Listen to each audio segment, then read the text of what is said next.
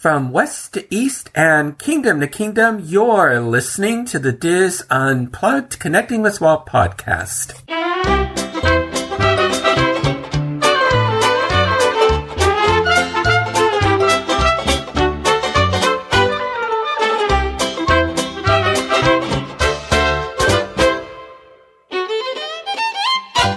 Connecting with Walt is brought to you by Dreams Unlimited Travel, experts at helping you plan the perfect Disney vacation. Visit them on the web at dreams unlimited travel dot com. Hey there, hi there, ho there, and welcome to episode two thirty-six of the Diz Unplugged Connecting with Walt podcast. I am your host and Diz historian, Michael Bowling, and I am joined by my co-host, executive producer, and good friend, Craig Williams. Well, Craig, we are back. Yes, it's, it has been a while. Welcome it has, back. It has been a journey. We were we were off air because we were at the D twenty-three Expo, and then and then I brought back a very unwanted souvenir from the D twenty-three Expo, and that was COVID. And that took me a couple of weeks to bounce back from.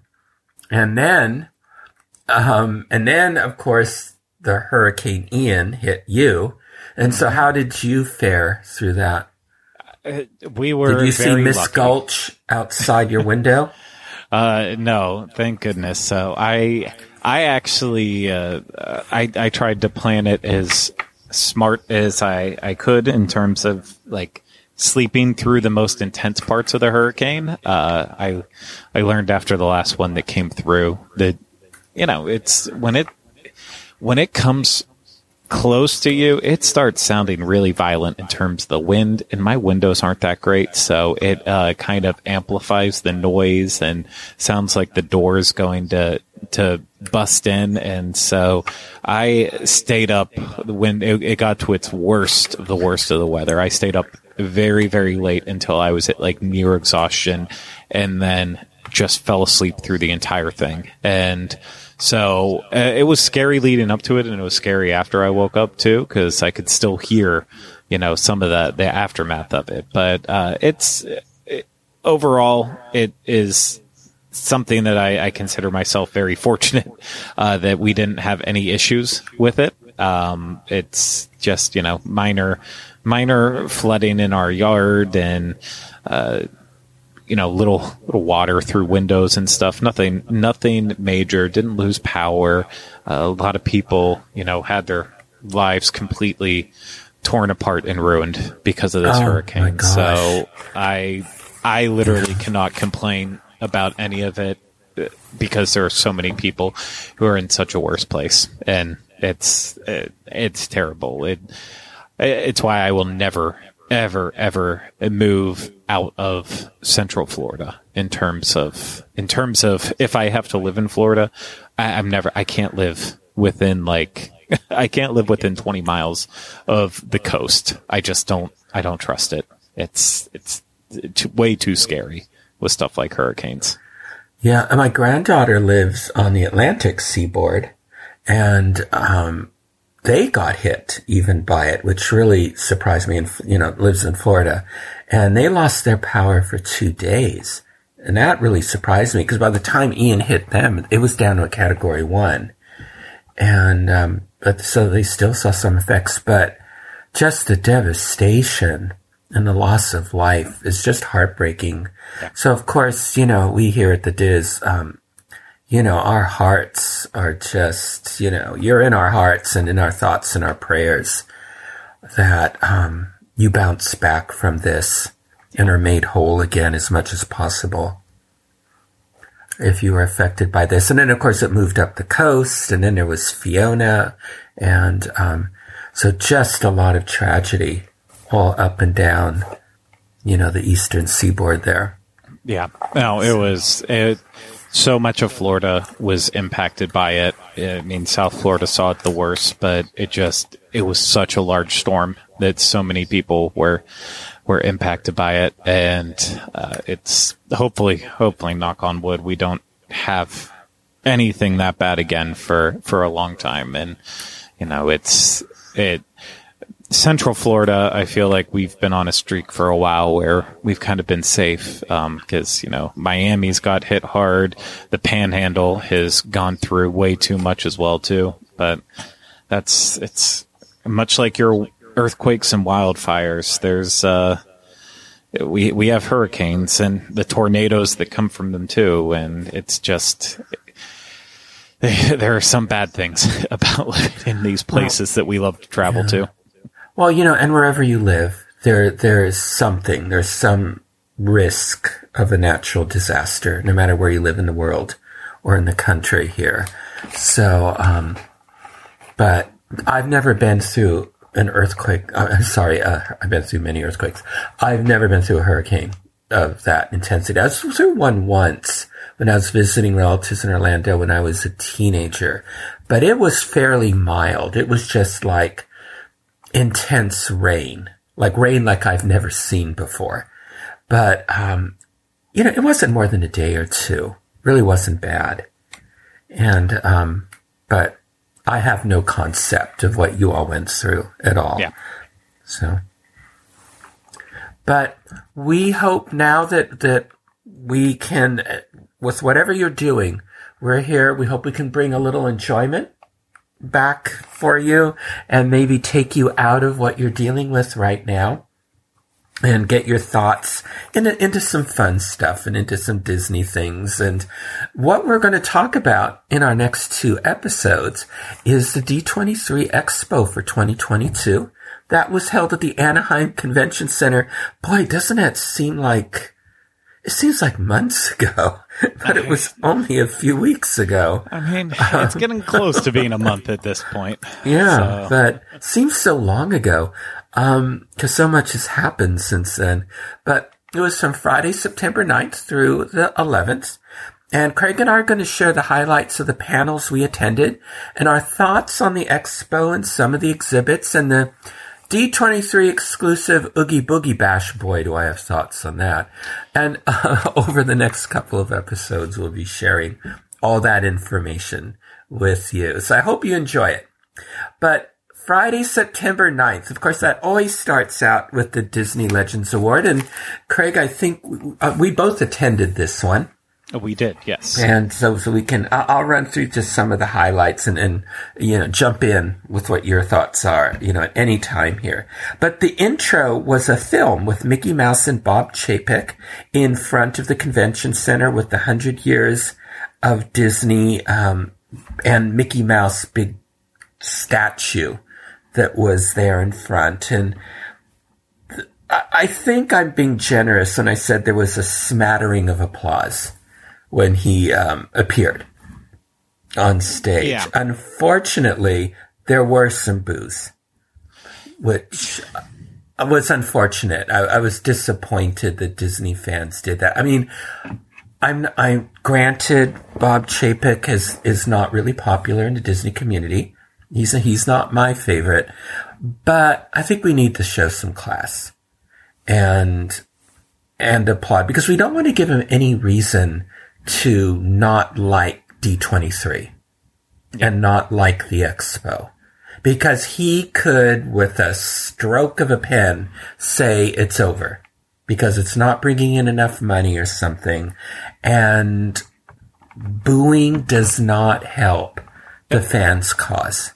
Michael, you hit the nail on the head there with that. it, it makes no sense. And the one thing I will say, uh, I've, You know, I've been on stages before, not, and I'm not talking about just with Disney stuff. I've been lucky enough to be like side stage at, uh, at concerts and do other little things on stages. And there were people applauding him, uh, not, not super loudly. The boos that you heard, in my opinion, like the ones I heard, it was coming from a person that was like right behind me. So when he's standing there up on stage, I honestly doubt he even heard it uh, for oh, the most part. Good. I like maybe, maybe he heard some. He probably, if anything, heard that the applause was light.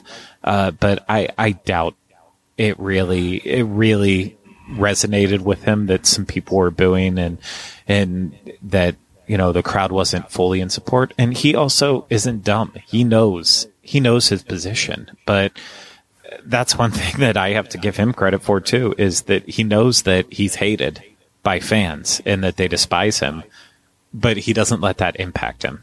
He just keeps keeps going with it and keeps trying to, to do good things for the company. And you know what? He he could have I, I, he could have not shown up at D twenty-three Expo mm-hmm. altogether. I think You're that right. would have been a terrible look on his part, and that he he had to. But um, you know, it's I the criticism keeps getting worse and worse as I as time goes on with him. Like I I'm not. I, I think some Disney fans are hooked on hating him so much now that they also have lost context. Because, like, I, I'm not trying to insult any, any listeners or anything, but there was a couple I talked to in Epcot that saying, like, well, I can't believe he didn't show up for Epcot's fortieth anniversary. And I had to kind of set the record straight with him. Like, I... I would never expect him to. I, I don't even know if I'd expect Josh D'Amaro to show up, because, like, with... Uh, in talking about big, big moments, Epcot's fortieth anniversary wasn't necessarily a huge celebration. Whereas when Toy Story Land opened in Walt Disney World, Bob Iger was C E O and he didn't show up. He didn't come to that, even though that was a big celebration of an entire land that was opening for the first time. Bob Iger didn't show up to our Star Wars Galaxy's Edge grand opening. It was, it was Bob Chapek in Josh D'Amaro's role that showed up to both of them. So uh, it's, I, I think, I think there's been such a steady stream lately of we have to hate everything that he's doing and every downfall, and realizing that it, it's not just stuff he's doing. There, it's he is following a trend in terms of appearances that that, that Bob Iger had done the same thing before, and the decisions right now that are being made in the parks that piss so many people off are coming from Josh D'Amaro, and that that's, just has to be accepted. That's what I have shared with people. I said this, you know, people have put Josh D'Amaro on a pedestal, and I'm thinking, you know, he's making these decisions. He's a part of these decisions. And he's sort of gotten off scot-free because I think he's more personable, more charming, more dashing, and um, good-looking, which goes far. Yeah. And I, I think that's how he's gotten away with it. It's, I mean, that was one of the things we always learned in public speaking classes. Uh, you can really get ahead if you are charming, if you're personable, if you have that look, if you hold yourself high. You know, you can, at that point, you can be a snake oil salesman, and mm-hmm. you can still get far. All you have to do is know how to walk in and charm a room, and I, a lot of that's happening. So I, I didn't mean to take that tangent there with it, but it's it's just like I thought I thought that a lot of the let's just give Bob crap nonstop would have ended after D twenty-three Expo and moved on, but it's still going on. And it's like, it, it's got to come to a head at some point. You know, if he does something royally terrible to screw up the company in the long run or screw up the parks, and we know it's on him, then sure, let's go back to jumping on him. But right now, if you're upset about things that are going wrong in the parks, start directing your anger towards the person who is currently running the parks. Mm-hmm. Yes, J PEG yeah. might be signing off on it in his position, but it's still going through Josh D'Amaro, and he's the one having the most impact on it. Yeah, yeah, I, I absolutely agree with you. So then there was a nice little film um, where it was an intro by Walt. And the uh, and they had some post D twenty-three Expo clips of fans, and it was all played to the um, music. This is the greatest show, and then they had um, the Disney on Broadway performers from The Lion King, and the, they had the genie from Aladdin. They sang "Friend Like Me" with uh, with Aladdin and Jasmine. Can you feel the love tonight? And and then and they did a mashup of "Can You Feel the Love Tonight" with um, "Whole New World." And then Elsa and Anna came out and sang "Let It Go," with the and the whole cast joined in on that. I thought it was a really, really good opening. I agree. N- number. Yeah. So, and, and and that's when Bob Chapek came out in, in, in person, and that's when we heard the applause and the boos mm-hmm. and stuff like that. And um, he said he was thrilled to be with the biggest Disney fans in the world, and it will be worth the wait for the biggest expo ever. Well, I'm sure we'll share our thoughts on whether we thought this was the biggest expo ever. Um, it's a celebration of the Disney company's one hundredth anniversary. And he said, no company has had such an impact on the culture or generations of families. And and that is so true. I've I've shared this like with um, Diane Disney Miller and Ron Miller, where at least for, definitely for my generation, but generations going forward, can you imagine childhood without Walt Disney and the Disney company? What would childhood have been like with all of that missing? I bet. And we'll never it's, be able to imagine that. You can't fathom it at all. So, so he said the goal now is to um, re- revolutionize entertainment like Walt did a hundred years ago. That made me nervous. I don't know why. um, and that's then he made the first big announcement, and I, I think this was maybe to get on everybody's good side. I don't know. Disney California's Adventure. Avengers Campus is expanding into the multiverse. And he didn't say what it was because they were leaving that for another panel to get into. But he said, but that people got really excited about. So he said the company must be bold and daring in the next one hundred years. So, um, so then, So what? So what did you think of that, Craig? His his opening remarks. I, I thought they were fine. I, I thought it was very smart to tease out the Avengers portion. Mm-hmm. You know, that kind of amped up the excitement, and uh, that's that's about all I'll I'll say with it. I thought I thought the opening speech was delightfully awkward, Bob Chapek. In every it way. Was. It really was. It was not longer than it needed to be. It wasn't way shorter. It, you know, it, it's legends. We're all there for the legends. It's just mm-hmm. you got to get that stuff out of the way. Mm-hmm. Yeah, we have to have an opening for the whole expo. So that's that's what that was. And then he said in twenty twenty-three, there's new content to celebrate. It's going to start with Dick Clark's Rock and Roll New Year's Eve with um, Ryan Seacrest. Mm-hmm. So. I don't remember if he said what it was going to be. He just said it was going to start with that. Yeah, so, I, oh. which, I mean, makes sense because technically uh, that goes beyond. I mean, maybe they could start it on the thirty-first, but it runs past midnight. So yeah. once once midnight hits, it technically is the one hundredth anniversary. So maybe they'll change the A B C logo. Who knows? Yeah, it's a platinum. uh, yeah. I, I, I'm ca- I think it's going to be a Dick Clark audio animatronic. Um or, or what they do the, the little hologram things now with it. Oh, that's the, right. I don't want to see that.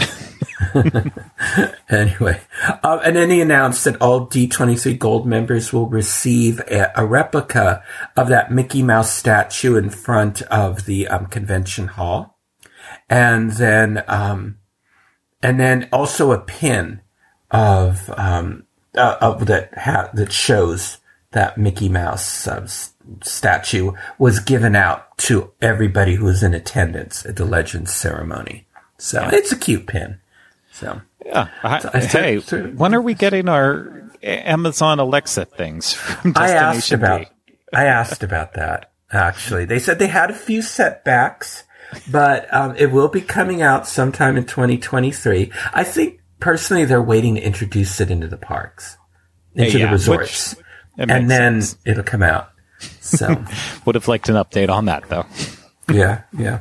I forget who I asked, but I asked. I think I went to the. Um, I had to go to guest services for some reason, and I uh, and so I asked that question there. So then, uh, anyway, so Dis, then they said um, Disney um, one hundred Years of Wonder. They they had a little sizzle reel of the Disney um, company and all of the companies that it purchased. And then, uh, and then, but what was nice is much of it was narrated by Walt and featured Walt. So I think, you know, there was concern after, especially after the July seventeenth anniversary of Disneyland, where for the first time they did not showcase Walt. There was a, there were rumors flying around that, um, there was going to be, uh, it was going to be less Walt-centric, the company, and that they were going to pull Walt's name out of Walt Disney World and stuff. I think they made it pretty clear in the expo. Walt is a big part of this celebration. Mm-hmm. So, you know, Walt and Roy, it's going to be really focused on them. So I, I don't think we have to worry about that. So, um, yeah. Yeah, I, you know, I was, I was one of those ones who definitely, you know, I was saying eliminating Walt, like from Walt Disney World's name and such, that while it was possible, it seemed unlikely, but I, you could definitely, there is enough pointing that it might seem like they're trying to step away more from, from Walt, just in a, a general sense of, you know, the inclus- inclusivity nature. Now I'm making up words and phrases here. Uh, just how much Disney is focused on inclusion and stuff. You know, there's, there's obviously, there's not all, all perfect parts of Walt Disney Company's history. And, um, even though we've learned on this show and, you know, kind of gotten more knowledge on it, uh, that a lot of the rumors about Walt aren't necessarily true and mm-hmm. have no grounding on them. Uh, it's still, it's one of those things where if the public believes it, then, then they have to look at that, uh, more drastically. But yeah, the, that they're not shying away from it. That's a very positive, a very positive sign that yeah, they're not going to abandon that history. And, um, I know. I, I'm very happy about that. Yeah, I absolutely agree. And then what they had coming out were characters from all their different films came out, from Star Wars, the animated films, Marvel, Pixar. Uh, they, they introduced several past Disney legends who were in the audience and the global Disney ambassadors. The first Disneyland and Walt Disney World ambassadors were in the audience. So it was, a, it was crowded, crowded mm-hmm. stage. Up there with all those characters. It was a lot of fun to see them all together. Then, then it was time for the Disney Legends um, ceremony. And this is where the host, Tamron Hall, took over. Apparently she's a T V host and journalist. I do not know her gig. So, um, I have never seen her before today. So, yeah, um, I'll be honest. That was my first time too. I know she hosts a, a talk show, but I don't mm-hmm. watch talk show, so I don't know. Uh, that went over my head, but uh, a great host. She she seemed very nice, yeah. So she said that this this award is um, bestowed to an individual making a significant contribution to the Disney legacy, and that led me to having, as we talked before, not sure if all these people have had the opportunity yet to make a significant contribution to the Disney legacy. A couple seem to go out of their way to uh, mention, we've only been doing this a few years, mm-hmm. but we'll get to them. So, um, then she described the um, legacy statue, uh, uh, the, the Disney Legends Award statue. Of course, the spiral stands for imagination, the power of an idea. The hand holds the gifts of skill, discipline, and craftsmanship. And the wand and the star represent magic, the spark that is ignited when imagination and skill combine to create a new dream. And then, and some of these folks, Craig, you may have to really give more background. The interesting thing is they didn't give a lot of background on them. They ran these um, little film snippets of them, and you really had to be familiar with them to fully know who they were, because they didn't give a lot of background. Tamron Hall didn't give a lot of background on them. She would give um adjectives, you know, about them, little phrases that really could have been given to anybody. But um anyway, at least that's what I felt mm-hmm. in it. Uh, anyway, so the first one was Ellen Pompeo for television and Grey's Anatomy. I, I have never watched Grey's Anatomy. I think Carol might have. Um, anyway, she said the power of storytelling is powerful. I thought that was just very deep, didn't you? I, I, I'm sorry. I don't even I, remember that phrase from it. I anymore. wrote it down in quotes. It's a good one. Uh, I, that definitely could be a Craig Williams quote right there. So I do appreciate it. That is, then she ran on, that is the magic of storytelling. It makes us all connected and gets us to think about one another. And that's basically what she said. I felt, okay, she she did not have anything prepared. But um, a- anyway, or she did, and she just got caught up in the moment. Yeah, I, it's you know? that's a it's a tough one. I mean, she has, I mean, she's been on Grey's Anatomy since the beginning and is such an important part of it, and that show is huge for A B C. So mm-hmm. it's where it's where you kind of wish that, you know, they'd have to do a lot of backtracking, but you wish there'd be such a thing as like the Disney Legends Award, the A B C Legends Award. The, I agree. And if yeah. they broke it down like that, then it's absolutely no doubt. Yes, you you are meant for that. And uh, granted, A B C in her time with that has had a massive impact on Disney in terms of the television landscape. But uh, it just, yeah, I I'm not going to insult anyone for getting the award. It's whoever decides who gets the award that mm-hmm. should be insulted. But, but I'm going to remember that the power of the, the power of storytelling is powerful. I, I like that's, it. That's that's memorable. That's deep stuff there. Anyway, the nice thing is Bob Chapek remained on stage and he posed um, with the legends in there, so they took um, photos. Yeah. Then there was Ro- Robert Coltrane. This is one that I was very enthusiastic about from, from Imagineering. Um, he was a master storyteller. And his first thing is he walked up and he said, who, you're all thinking, who the heck is this guy? And um, he said, when Walt assembled the Imagineers to create Disneyland, there were no credits listing names of those who created the attractions.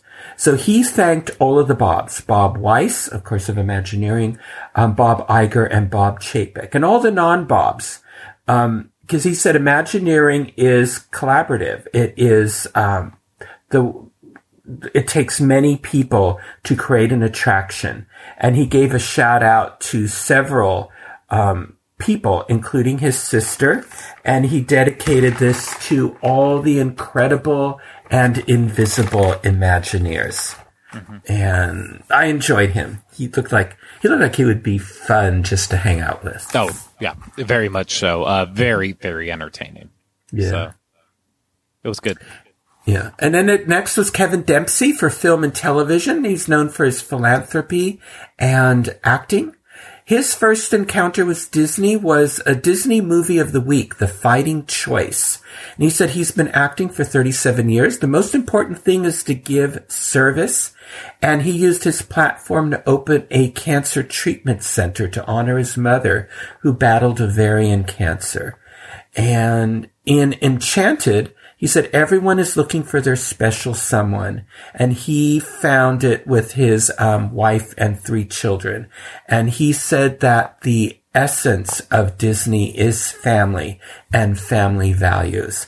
I, I thought his was very sincere and very heartfelt. Oh, it, it was. Um, it, if I remember correctly, uh, Patrick Dempsey teared up while he was up oh, on did stage, I, I too. I said it was Kevin Dempsey. It's Patrick Dempsey, oh, right? I didn't even hear you say that. Um, Thank you. Uh, I completely didn't even hear you say that. But no, I, I, I like he was he was very, very emotional on stage. I mean, there was there was a couple that were were emotional, but I, I feel like Patrick Dempsey poured his heart out while he was up there. And again, while he's he's one of those people like. I know once Disenchanted comes out, that's it even solidifies him more in the Disney realm even more. But uh, he, uh, you could tell it meant something to him.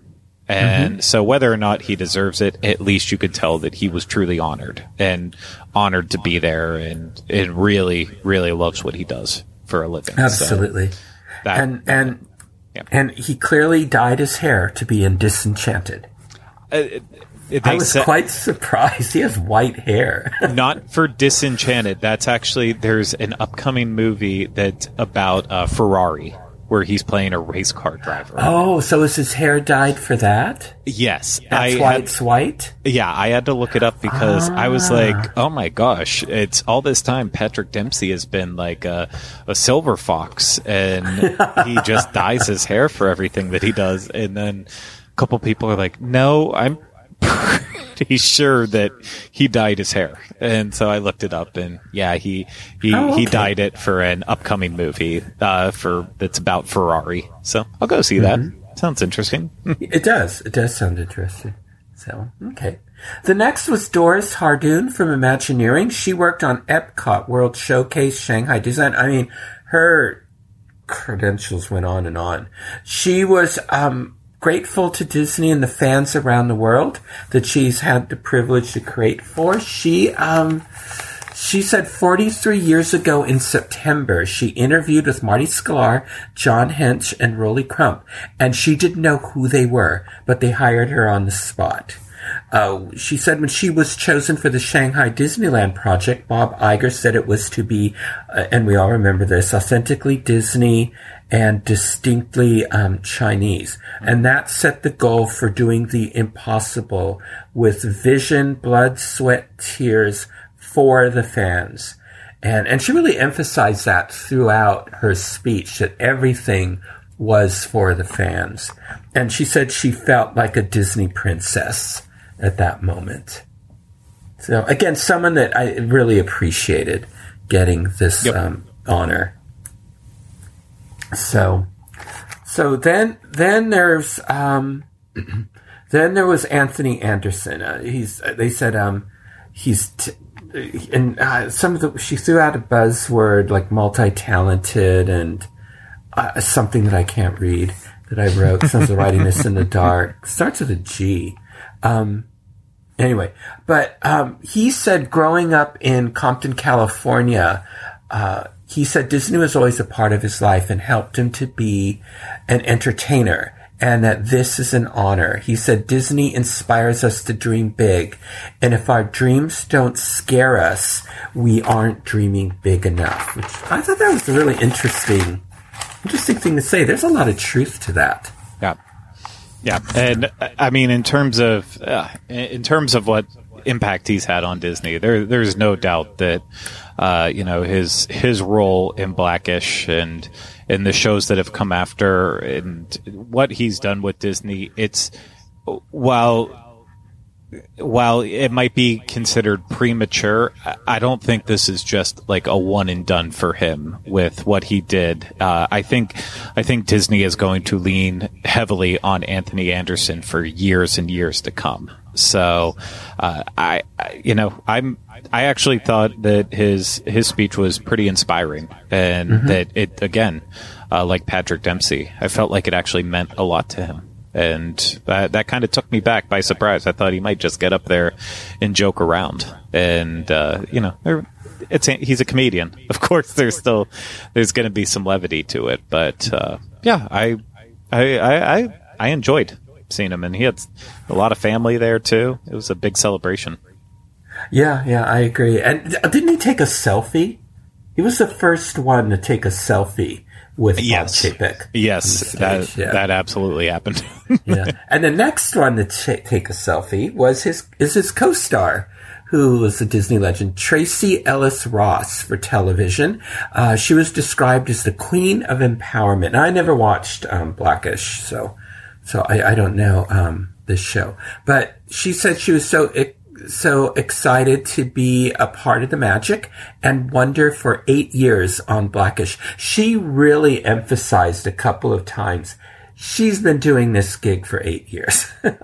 and um she sees her character as a joyful Black woman who embodies being a mother and professional. Some of the clips they showed really looked good. I actually thought, I thought, hey, I might want to watch this show.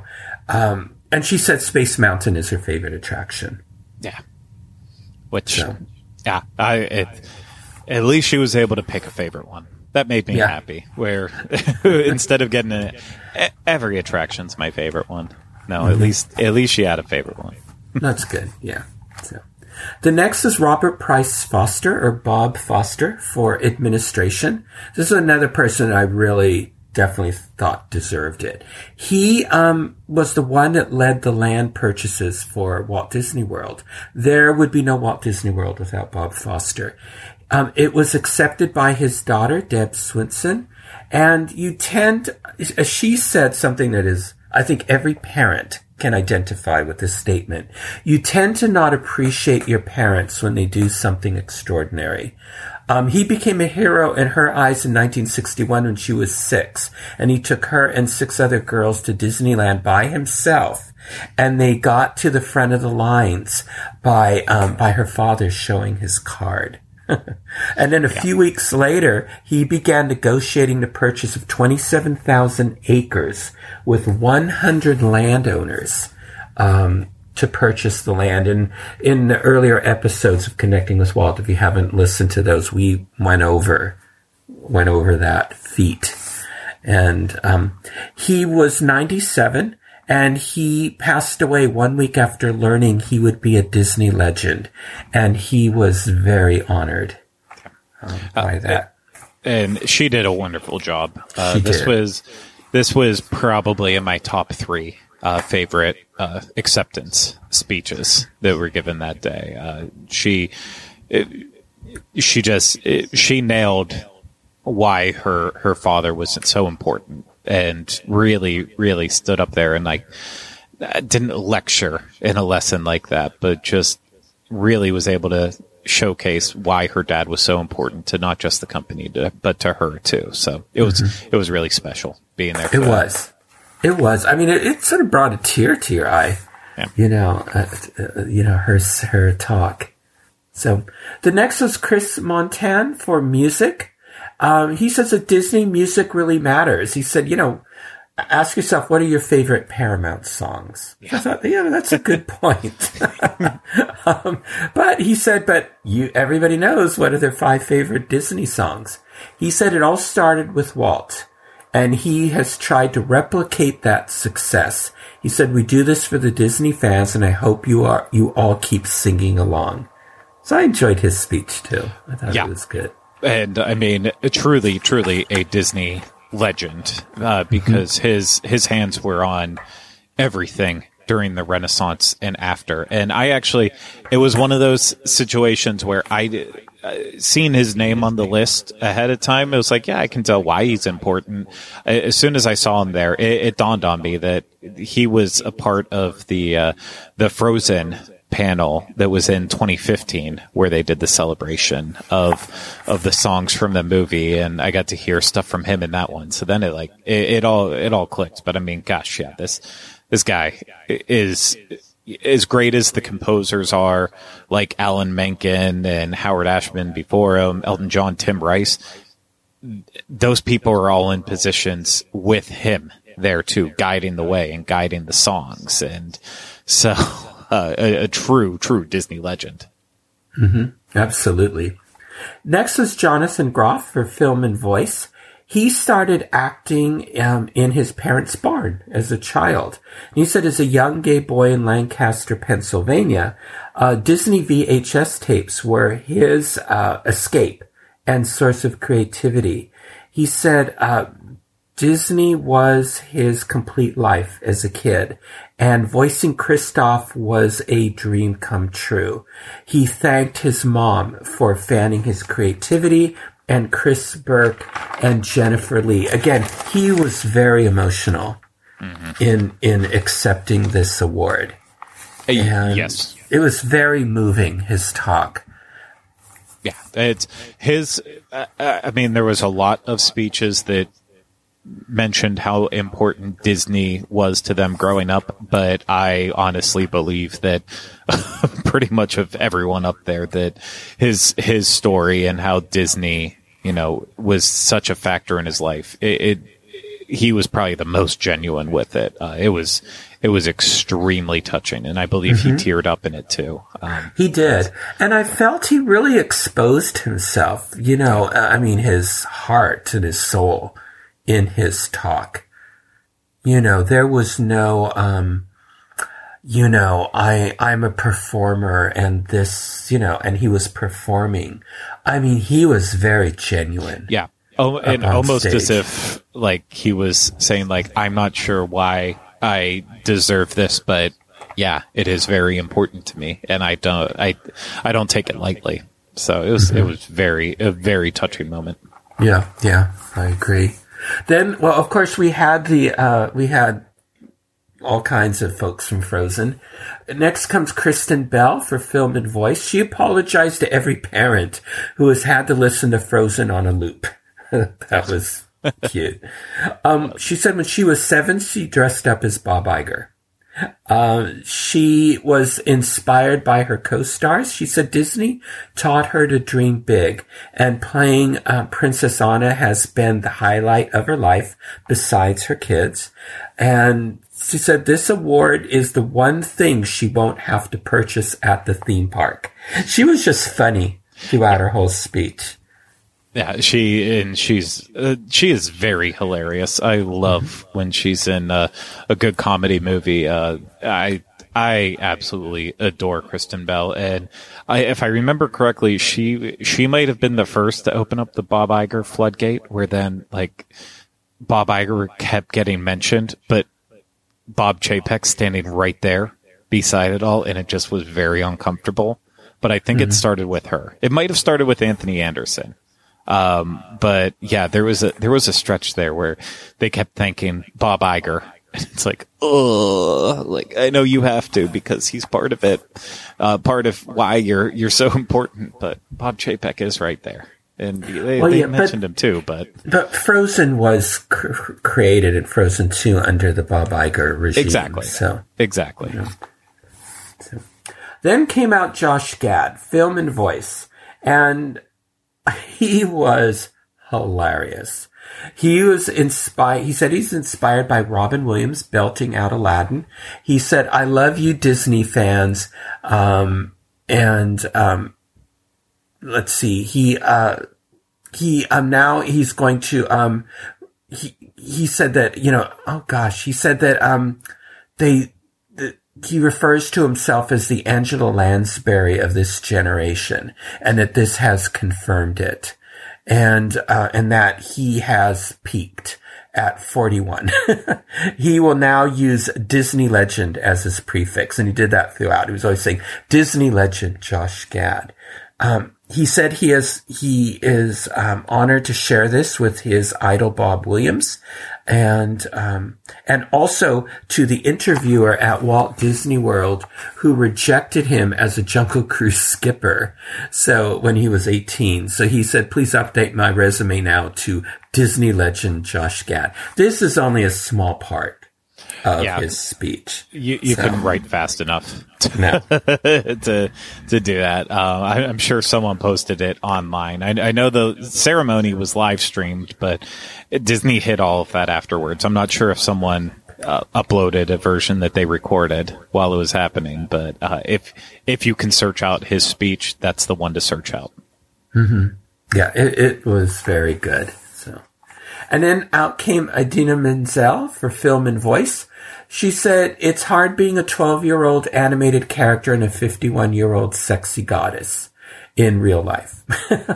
Her grandfather would take her to Disney films, and then she would act them out and sing the songs when she got home. And so she said, this is a dream come true, but it happens with others. And then she sang When You Wish Upon a Star, which yeah. was wonderful. Yep. And, you know, she's, she's, she's done quite a bit for Disney. So, oh, and I'm sure, sure we'll continue to do so. Yep. Then the one I was really looking forward to, Don Hahn, um, for animation and film, Oscar winner, storyteller. He could not attend the ceremony. And, and, you, and you knew this was last minute because there was nobody there to accept it. And he posted on his Facebook page later in the day, he had tested positive for COVID in the hotel room. Uh, that's what I assumed. That's I, what I had assumed. I, I didn't, I I don't, honestly, I, I don't believe I follow his Facebook page, uh, but it was one of those things where I I said as soon as the ceremony was happened, I was like, I bet he had COVID. And because that's that's the only only way that it would keep someone from showing up, because he lives in California. It's not like it's not like it's a huge stretch to get there. Yeah. And yeah, he tested twice to make sure. And mm. so he posted on Facebook he was honored and sorry that he couldn't be there to share the moment. Yeah. You know, and all that. I was too, because he would have had a great speech. And boy, did he deserve yeah. that Legend Award. Oh, yeah. So. I mean, in, in terms of people in the movie industry and such that have been deserving for years and haven't gotten it yet, it's it was like him and Tom Hanks. And you have to still sit there and scratch your head on how most of these people are Disney legends now, but Tom Hanks isn't. But. Yeah, yeah. Well, he'll get there. Maybe, maybe um, the the Pinocchio remake on Disney Plus will push him over the I edge. Don't, for I that. don't think so, Michael. I think that just hurt his chances for a couple more years. I heard that he said in an interview that he feels he only made four good films, but he wouldn't name them. So I thought, okay, The Burbs, uh, Pinocchio, uh, let's see, um, Joe and the Volcano, or what was that movie? Joe versus the Volcano. Versus the Volcano. Yeah, that's probably one. Uh, yeah, yeah. I uh, hey, I will disagree with you on The Burbs. I enjoyed that one. Joe, I'm not as big of a fan on uh, Bachelor Party. I'm sure that's Bachelor Party. That was the other one I was thinking of. Yeah, another great classic yeah. film. In my opinion, I'd switch out Joe versus the Volcano and add The Polar Express on, because I hate that movie. Oh but gosh, that's just me. That's one that they could remake now that um, C G has. You know, improved so much. I think Bob Zemeckis just needs to take a break. Mm-hmm. As long as he doesn't remake Christmas Carol. Anyway. Oh, no, Michael. Okay. The final one was Chadwick Boseman for film. And so his brother, Derek, Uh, Derek Boseman accepted the award for him. He said when he heard the news um, of the award, the first word he thought of was honor. And he looked it up, and he, and it said that honor was a name. And since he was a preacher, he turned to scriptures and what honor meant there. And he thought of how Chadwick um, honored his parents, his family, his contracts, and how he worked so hard physically while doing um, his his scenes at the, and and chemo, you know, at the same time. And again, his speech was um, a, a very emotional, yep. you know, speech. It definitely very came powerful. From the heart. Yep. And, so. and not a. It wasn't an easy speech to give. Um, Not that uh, Robert Price Foster's daughter had to also, you know, she also gave a, a hard speech, um, but losing her father at ninety-seven, it's also mm-hmm. a, a long, a long life that he lived a very happy life. And obviously, uh, Chadwick Boseman's life was cut short because of the cancer that he had. Mm-hmm. And the family, you could tell that they're still dealing with it. Um, very, very heavily on their hearts. And it was, it was just tragic. And it, it was, I, I thought, I thought it was a powerful speech. And I, I do believe that Chadwick Boseman deserves it. The, the one thing I'll say though, is like in terms of Disney, it, it's like solely just in terms of his filmography. It, it's just, his role in the Avengers and his Black Panther. Um, but I, I almost feel like it even goes beyond that. It's, it's that he didn't make a lot of movies in his day, but the ones he did were just fantastic. From, oh, I agree. Uh, Ma Rainey's Black Bottom to mm-hmm. forty-two, uh, Marshall in there. Like it, he was electric in everything he did, not even just Marvel. So I, I look at it as, yes, it's a Disney Legend Award, because also Black Panther that will, even though there's a new Black Panther in the upcoming movie, he will always be the Black Panther, and he will always inspire little kids out there and be that that superhero that, you know, that they look like and, and resonate in such a bigger way. So he is, he's important for so many reasons. And regardless of whether it's a Disney Legends Award or something from the Academy Awards, I, I think he's so deserving because he left such a big imprint in such a short amount of time. I agree with you. Absolutely. And then the, the ceremony winded up, wound up with the cast of Encanto performing, of course, which song do you think? We Don't Talk About Bruno. I actually it's forgot the, about that. It's the new Let It Go. it, it's just not, though. It did not. I, I, I maybe I'm just the type of person I am, but I felt like the room wasn't even very excited for it. But that was just me. At least where I was sitting, everyone was just kind of like, oh, okay. They could have just ended it. It was such a big production. There were a couple times they did big stage productions. And I thought, okay, these are elaborate enough that they're going to tell us. And if you like that, you can see it over at the full production, stage production. We're introducing it in January twenty twenty-three over at Disney California Adventure when we reopen the Hyperion Theater. But nope, we didn't get any announcements about that. But I am ahead of myself. So, anyway, because what came next was actually I um I, I did not get into this uh this panel. So Craig, you're going to have to take the lead on it a bit. And that was the Studio Showcase Day One. Celebrate the magic of Disney and Pixar. Now I know it did start out. You saw the new logo. Yes. For the um, hundredth anniversary of the Disney Castle. So it's uh, yeah. platinum. Yeah, uh, a very, you know, we got the full uh, sting that they, they always do it before the two um, or however many studio showcases they need to do where it, you know, it's the big, elaborate, let's show every important clip from all the movies. And then it, yeah, it ended with uh, When You Wish Upon a Star and that that new look for the hundredth anniversary. Did that? Did you watch Hocus Pocus two yet? And was I it on have. That? Mm-hmm. Did they? I, so they did I'm they use the to, new castle for it? I think they did. I know it's on Pinocchio, but although I've not watched it. But I know that I think that was the first thing it was introduced on. I must have Pinocchio. Not been paying attention. I only watched the first thirty minutes of Pinocchio, but I don't remember it from that. Or.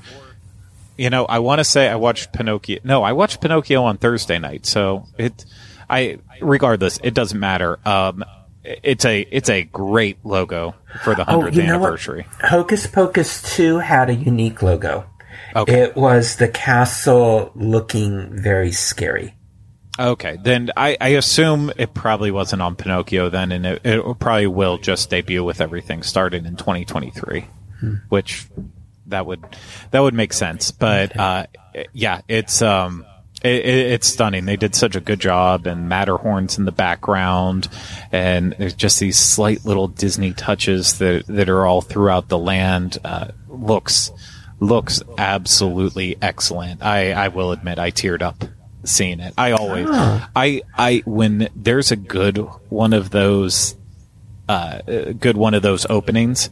It it will give me chills in the theater. Mm-hmm. Like I still remember seeing the Jungle Book one for the first time and being blown away with how they opened that up and uh, you know really really going crazy with that. But this one, it was just like seeing it for the first time. It's like wow, this is one hundred years. That is a big milestone. It is. So, it is huge. Yeah. yeah. It, it was good. We watched it twice in this one. They did they did that where it's like that was the exciting thing. Like you you liked how that looked. Let's watch it again. Was it just to kill time? Was it? Well, considering everything ran over, oh. like always, but this one wasn't even bad on running over. The the next day's big presentation was next level in terms of running over. I think this uh, the the Walt Disney Studios one only ran over by like thirty minutes or forty minutes, so not not too bad in the grand scheme okay. of things. Well, I know Shawn Bailey, the president of Walt Disney Studios um, Motion Picture Productions, she was the host mm-hmm. for this. He, sorry. And um, and anyway, and so I guess you started out by, int- well, he started out by introducing um, Hocus Pocus two.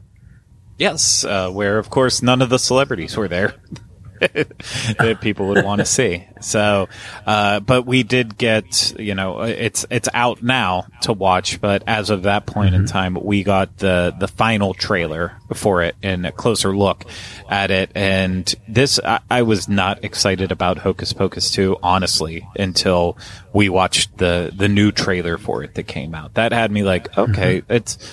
I I think there's enough here that I might actually enjoy it when I finally sit down and watch it. So, uh, it, yeah, it was it was disappointing after the last expo when Bette Midler got Disney legend status, thinking like, okay, well, she wasn't here for that, but maybe she'll be here for Hocus Pocus two. But no, she she still didn't show up, and neither did, did they, Kathy Najimy they, or Sarah Jessica. Did they do a video or anything like that? Where they, you uh, know... Did they record anything? Yes, they. I, yeah, they did record a video. They did the.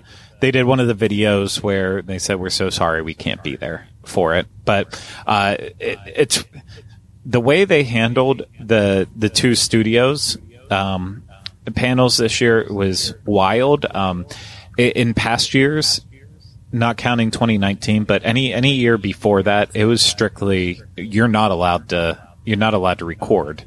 Um, a lot of the, the big stuff that's happening. And, and they that that was specifically in like twenty fifteen and twenty seventeen, they were strict about it. In twenty nineteen, for the Disney Plus panel, you could take um you, you could take photos in there, I remember. And I think I think you were allowed some video, but the the, the other panel with Marvel and Lucasfilm and and such, you weren't in Disney movies. You weren't allowed anything in there. The bag, your phones were still in a bag. Uh, for mm-hmm. both of the movie ones this year, it was you're allowed to take photos and videos any point in time that you want through the entire thing, except wow. when they go to start showing a video. And at that point, mm-hmm. it, they said, if the lights dim, put everything away. So unfortunately, well, well, I, I have a good memory, solid memory of all of like the celebrities that were out there for the different parts.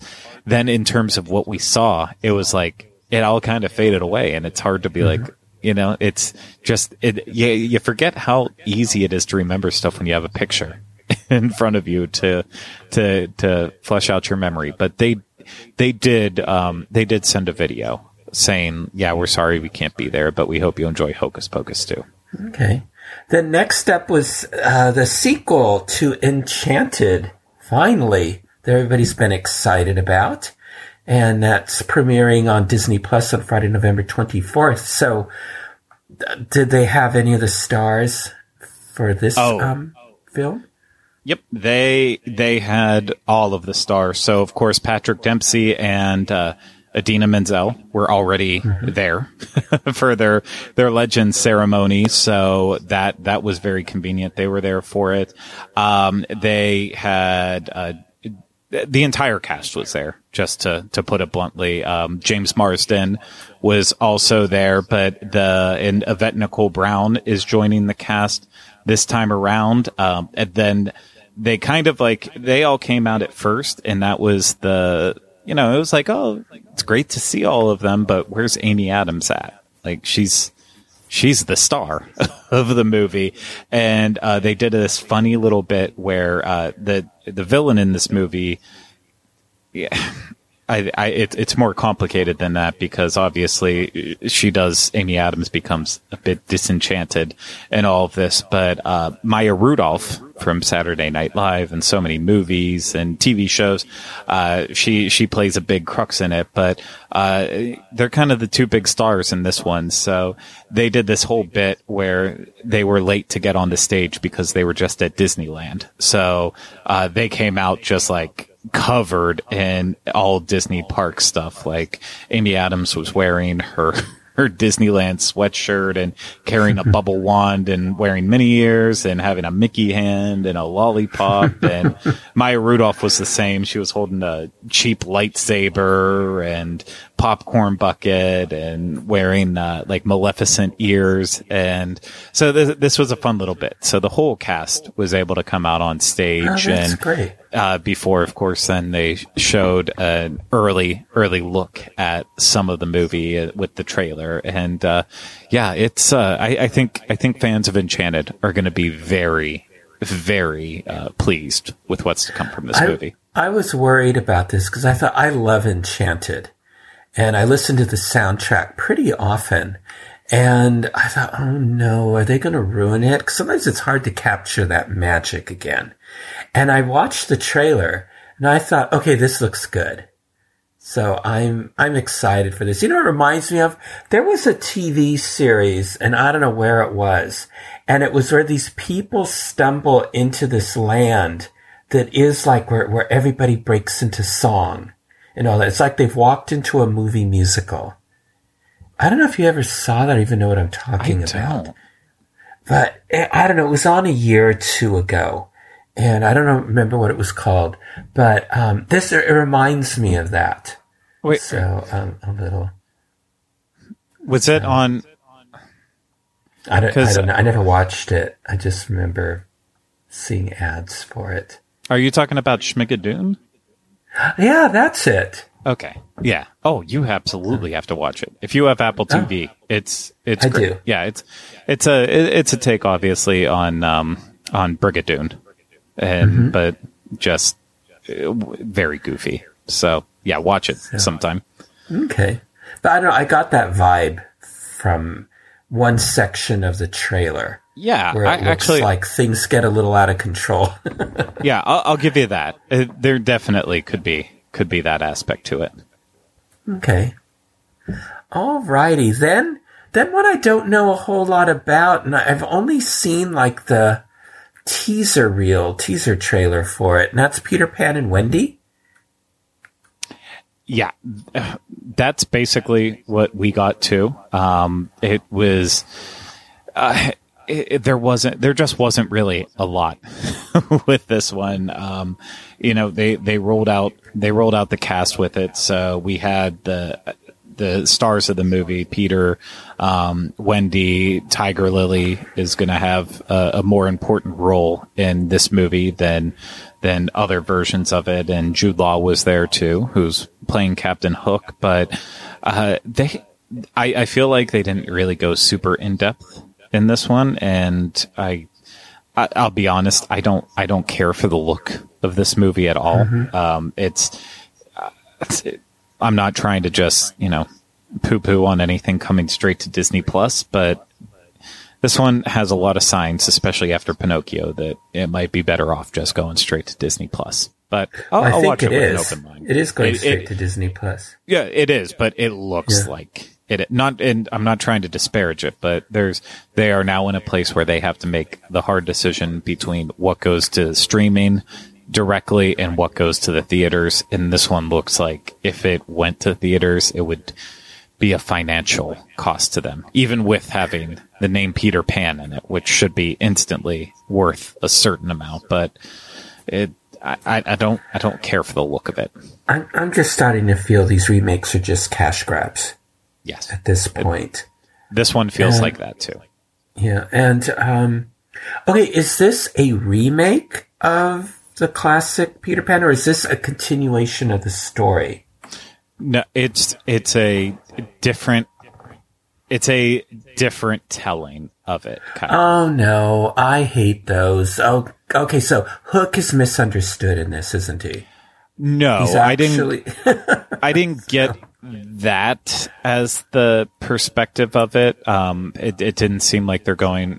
They're they're not going the the um, they're not going the route of it with um, uh, you know the the villain was actually a good guy all along. They're they're not doing that, but it's um, I think they're just going for a more.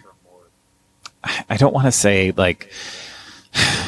I, It felt like they're going for more of like a, a like a youth style movie, kind of um, mm-hmm. not like Hunger Games necessarily, because that's obviously oh, dear very Lord. specific.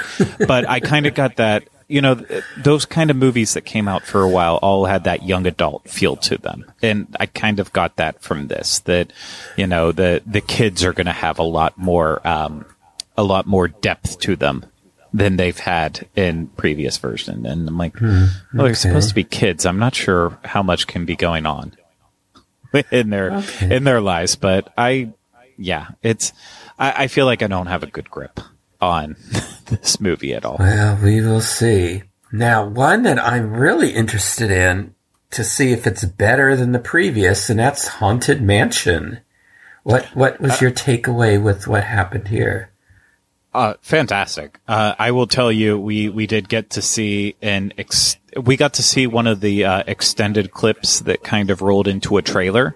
And was, was that kind of style that they do, uh, from time to time. And, oh, yes, it is going to be a comedy. Uh, no, no which way around that, which I'm kind of disappointed in because you did the comedy version once.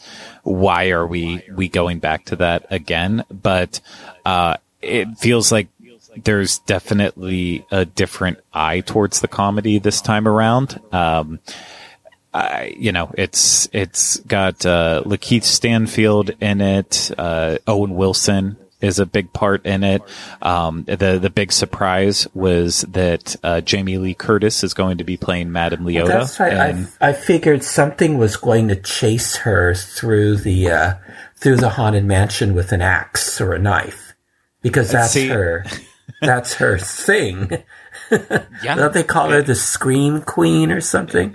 She is the uh, the Scream Queen for, you know, she was kind of the first, uh, I don't want to say damsel in distress, but yeah, from from the original Halloween movie. And that kind of spawned other people who were, were it, been put in that same role over it's, the years. It's spawned an industry. it, it has. It really has. Yeah. Um, but, I mean, the cast is just stacked. Uh, you know, also, besides who I mentioned, Rosario Dawson, Tiffany Haddish, uh, Danny DeVito, uh, they announced that Jared Leto was going to be the Hatbox Ghost in it. Um, there's, we saw a bunch of little cameos in the, the trailer that we saw, like, um, uh, Dan Levy from Schitt's Creek was hmm. popped up in it. So, um, it, the, the only thing, I'm not, I'm not all there on the story because it's, Uh, it's another one of the, it's, it feels just slightly too similar, but still different, um, from the,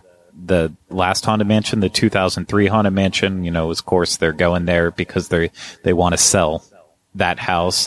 Um, in this one, they buy the house and there's weird things happening in there. So, uh, they, that's where they contact the, the priest and the paranormal experts and have to try to get them in to, to fix everything that's going wrong in there. And mm. that's where it's going to get goofy. So I, I think, I think it could be pretty good, to be quite honest. What, what I saw, I was pleasantly surprised with, as long as it doesn't go into slapstick, because that's where the last one went wrong. Does, does Eddie Murphy make a cameo?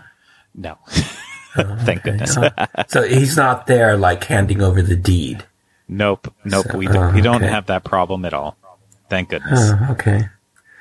Uh, I'm gonna have to rewatch. I haven't watched the original haunted, well, that Haunted Mansion in years, so I'm gonna have to rewatch that. I keep saying oh. every Halloween I will. Just, just go I do the ride. Well, I've done that. Okay. Uh, next on this one, I didn't. I knew nothing about. Until I, I read about it here. And that's Mufasa, the Lion King. It's a prequel to the Lion King. Yep. Uh, that's not much really to say about it beyond that. You know, we saw, we saw the trailer for it, and uh, it's going to be Mufasa's story of how he came to be uh, the important lion that he is, um, from not being in that line of importance. And the entire story is being told from uh, Timon and Pumbaa.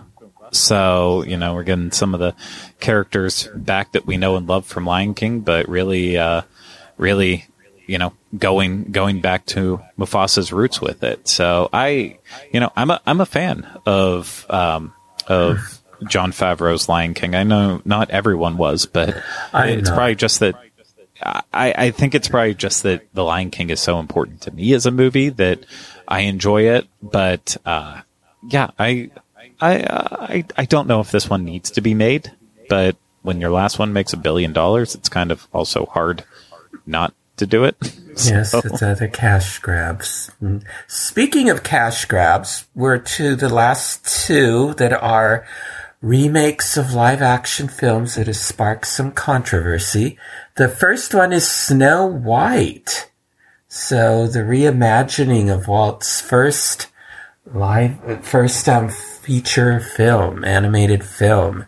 So what can you tell us? What did they do for this one?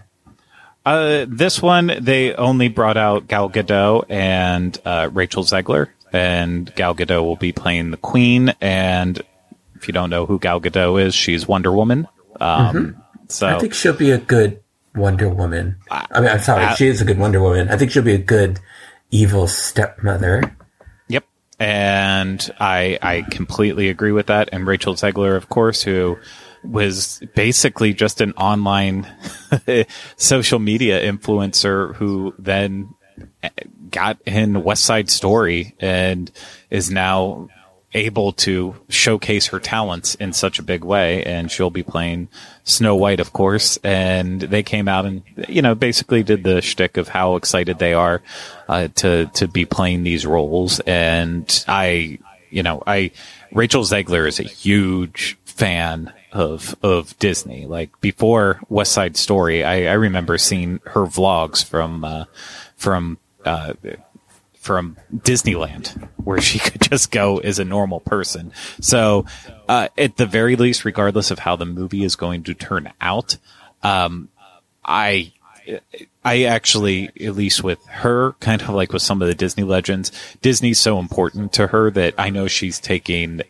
the role of Snow White, understanding how important it is as Disney's first princess, and, and really trying to do the most that she can out of it. So, I, There, there are hopes with it. With I, um, I'm not holding out much hope for this one whatsoever. There's been so much in the news about how they're rewriting it and downplaying the dwarfs and not calling them dwarfs. And I, I think at one point they were removing the dwarfs, and they're, the whole thing of Snow White wanting to find her enchanted prince, that's being removed. Because they don't like, and I thought, okay, if you don't like this story and you don't like the original fairy tale it's based on, why are you bothering to even make it? Because everybody has expect certain expectations of what's going to be in a film, in this film, and now you're saying you're getting rid of a lot of it. Yeah, so I well, don't know. I think it's. I don't think it's going to do well. So. It, it, it's really it's really up in the air because um, uh, the it, Benj Pasek and Justin Paul, who did the you know the music for Dear Evan Hansen and um, and Greatest Showman and all that, they're working on uh, they're working on songs for the movie, and so just knowing that in there, I, I feel like I feel like. the movie is definitely going to be taken in a different direction than just a, a straight adaptation, and not, again, not like what you, you said in terms of the, uh, in terms of the last one with, um, why, why did that movie already fall out of my head that we talked about with it? Where's it at in the script here? With, uh, um, With Peter Pan and Wendy. Sorry. Mm-hmm. It just completely dropped out of my head. That's how much I care about that one. Um, I don't think it's gonna, gonna be like a, a side story, even potential with that too. I, th- I think this one's just gonna be kind of, kind of really different. And so. Oh yeah. That's what I've heard. And, and I'm okay with that. Be if they don't sell it as this is our live adaptation of our classic Snow White. If they're saying this is a new take on Snow White, not an adaptation of our previous movie, then, you know, I, I can at least separate the two. But when yeah, you but people try- are not going to be able to. They do say it's a reimagining of the classic tale, but I, I don't know. I, I just think, again, it's another cash grab because, you know, they're capitalizing on the success of the original film. Yeah. So, for sure. You know, I, and it's, I, I'm worried it's going to be a disappointment because it's like, um, is it Joel Christopher Payne? He's a, a artist. He was talking a while back, and he was talking about Chuck Jones. And he was saying the artist who, you know, is most famous for the Looney Tune characters and director of those. And he once said, um, you have to, you know, when you're, when you're drawing and all that, you have to get, the advice he gave him was, you have to just make sure the fairies are, are, are flying right side up. And he never understood what it meant. And then when he was at Chuck Jones's funeral, he asked, um, he asked his, Chuck Jones's daughter, what did he mean by that? And she said, when you're doing, when you're adapting something or creating a film, people have certain expectations, like the fairies flying right side up. And if you don't meet those expectations, then, um, you're going to fail. So for the next film, for, for example, people are going to go into this having certain expectations, whether it's what does Snow White look like, which is the controversy with the next film are going to look like, or that there's going to be seven dwarves in this, or if you don't meet certain expectations, you're going to disappoint people and the film is not going to do well. So, um, because people have their notions of, this is what this character looks like. This is what this character is. And all that. I think that's some of the criticism for Pinocchio. Well, besides bad writing, I think this is some of the criticism for Pinocchio and some of the characters as well. People had expectations of those characters and then those expectations weren't met. So anyway, went on a little too long about all that, but I, I just think it, I think that's what's happening with some of these remakes. Yeah, it, it definitely is, and it, that's the hard part. Is if Disney would have just picked a consistent formula for all of them, then we would have, then fans would have known what to expect. But when you yeah. do bounce back and forth between different movies, on it's okay if we do this for this one, but we want to do something else for this one. It just, it, it does skew it. But I also, I, I'm in the camp where it's like, I, I, I feel like I analyze them enough that I don't necessarily get hung up on that stuff. At the end of the day, if it's a bad movie, it's a bad movie. Um, mm-hmm. And that's what I just kind of judge it on. And that's why I turned off Pinocchio. Well, for me, for me, the, the, best remake they did, and I think people forget this one because I think it was one of their first ones, was Cinderella. It was true to the story.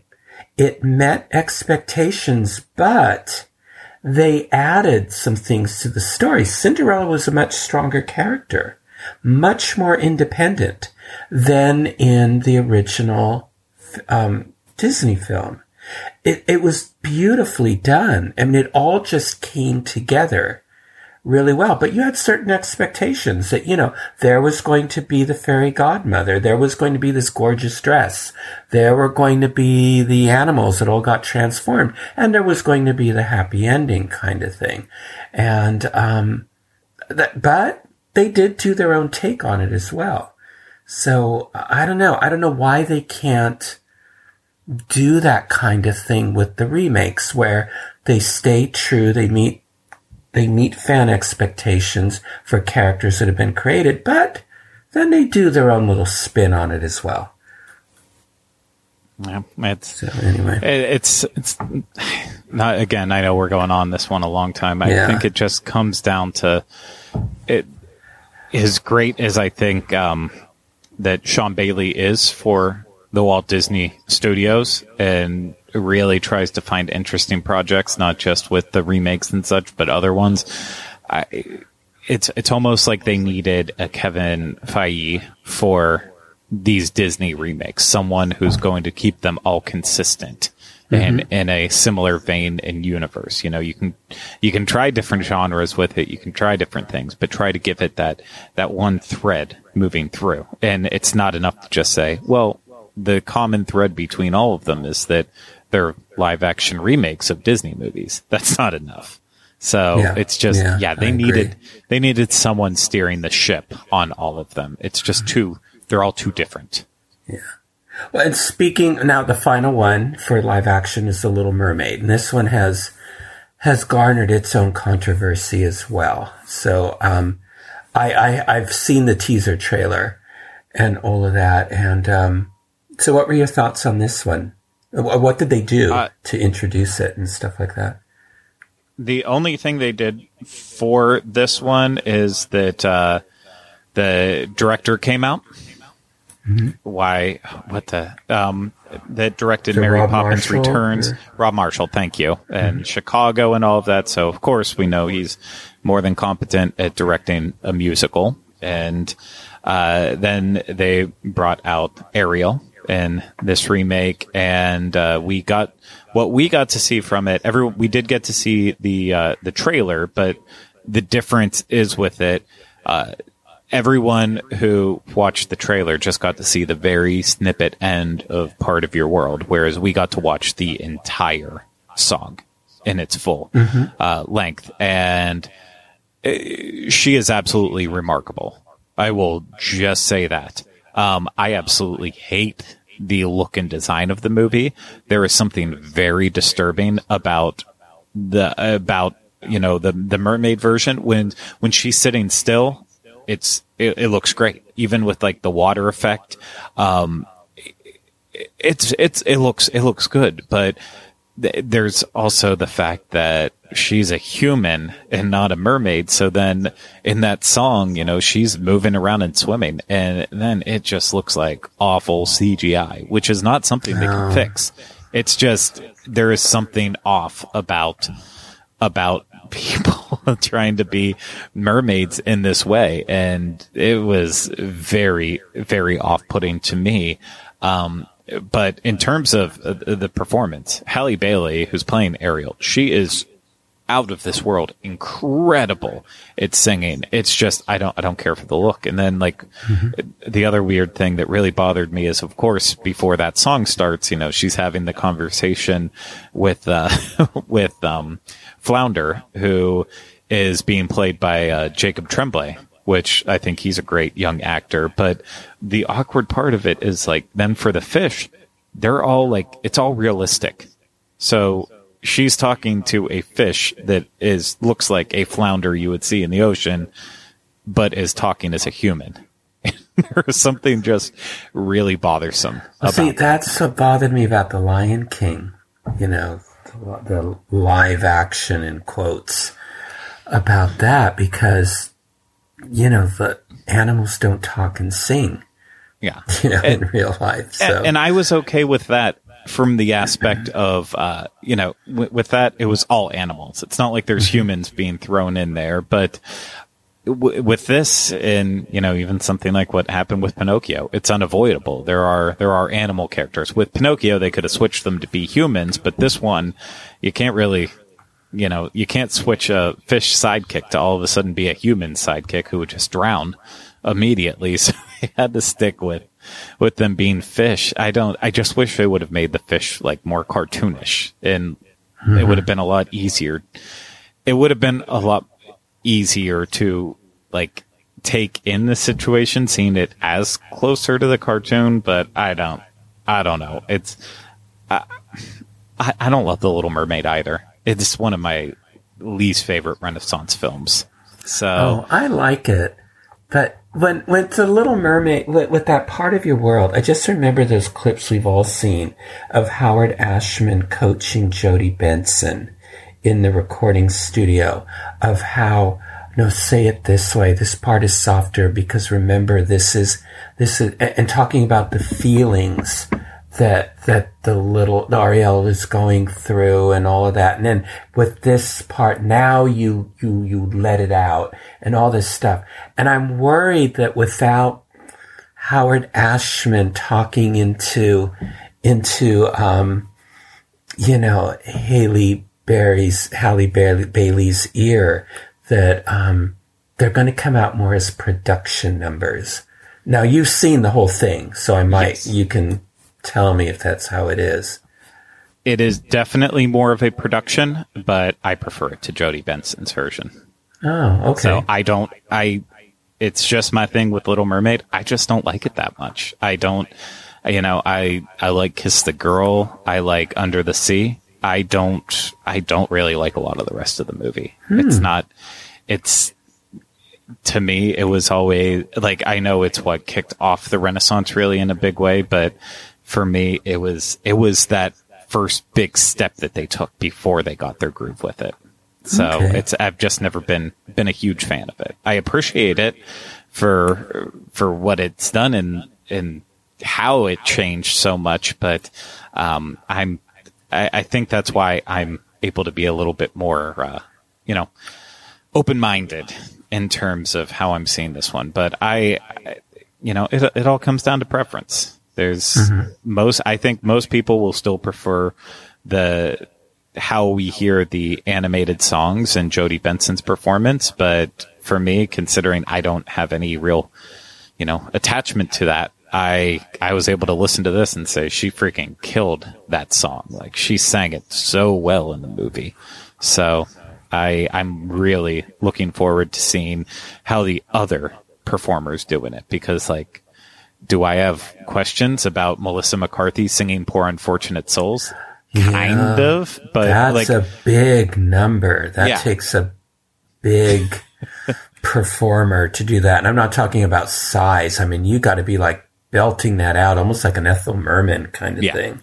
And so. I, unless I'm like missing something, I know she brings that big energy to every movie she does, and she is that personality. I just, I'll be, I'll be interested to see her as a, a singer in that way. Mm-hmm. But I'm, I'm sure she has training yeah. in it too. I mean, it seems like everyone does nowadays. Oh, no it, doubt. It's like you have to, you have to be a triple threat if you want to be a movie star anymore. yeah. Well, let's move on to Pixar. So, um, Pete Docter took the stage to talk about the animation. So, um, he said that these, uh, you know, he talked about how these last few years have been a time of great change in the world, and it's led Pixar to think about the future. And he said, you know, like the inner Joe from Soul, he said, you know, he asks, why are we here? What's our purpose? And he said, you know, it's to tell really great animated stories, whether they're theatrical feature films, streaming series, or shorts. Telling stories is foundational to who we are as people, and they define us, and that we believe in the power of animation to capture and reflect the stories in our own lives. And I not wasn't familiar with a lot of these films. So the first step, first one they talked about was Elemental, which is being released to theaters on June sixteenth, twenty twenty-three. And um I have no idea what this one is about. Yeah, this one is, honestly, it's kind of like Zootopia, except for instead of animals, it's the different elements. So they have like the they have the different the different sections and uh, backgrounds of like fire, water, land, and air, and um. It, the the story is all going to center around. I don't want to call it like a Romeo and Juliet story, because it's it's not that, but it is that that same that same kind of, you know, two people from different backgrounds that are so brought together in a connection. Opposite, two opposite elements, and yeah, of course, exactly yeah. with um with fire and water, and yeah.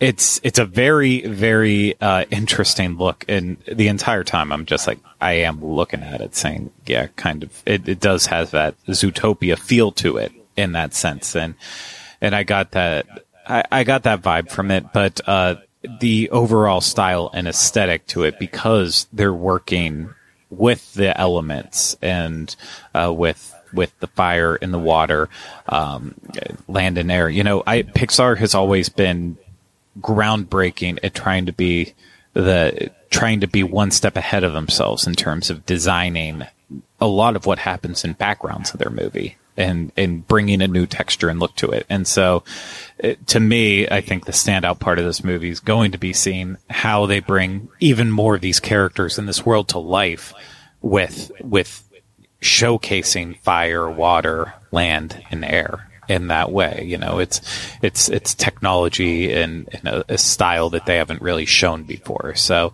I I don't I don't know if I necessarily care about the plot, but I I think the the animation on it is going to be uh, is is going to blow a lot of people away potentially. Mm, good. Well, they always do. They always do advance, you know, the art of animation with every one of their films, pretty much. So I look forward to that.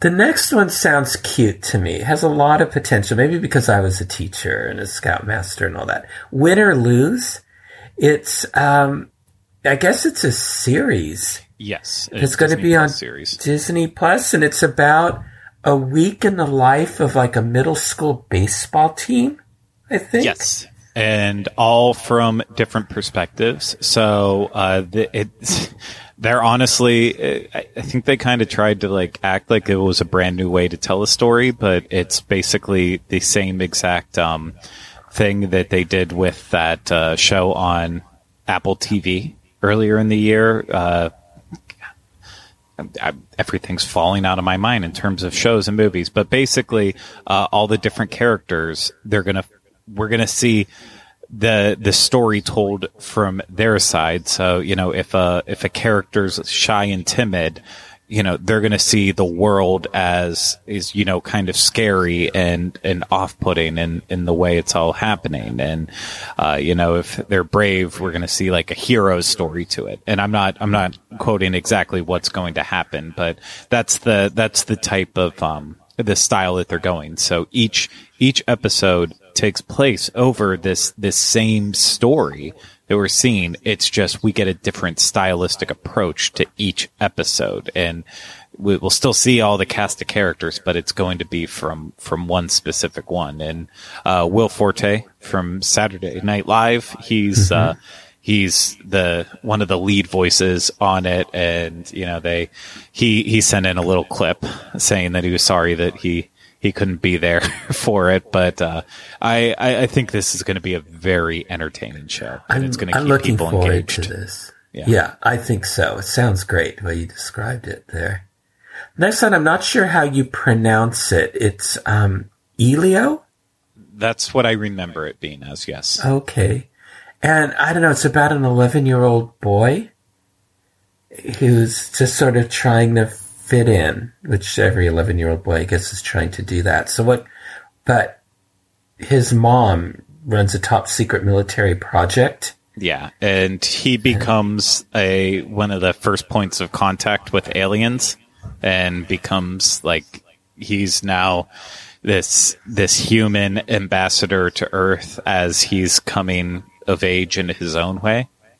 If that makes any sense. So, uh, mm-hmm. it's, it's a, and I, I don't remember from the panel. I'm not sure if this is like true reality in his world or if this is him, you know, building this in his head.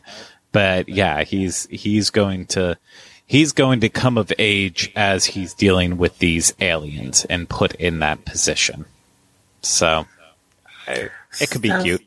Sounds like there's a lot of, uh, potential for mayhem and oh, hilarity. Mayhem galore and hilarity galore.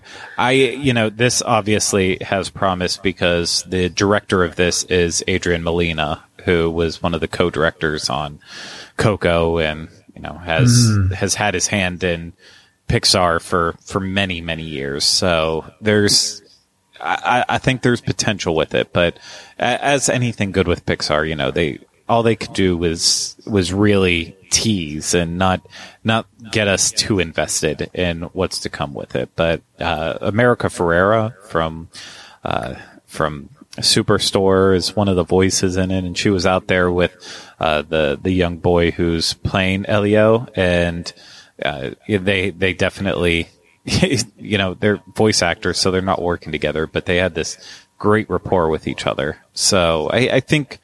I think it's probably going to be a heartwarming story where the boy learns to be the person he's going to be, but oh, during good. hijinks.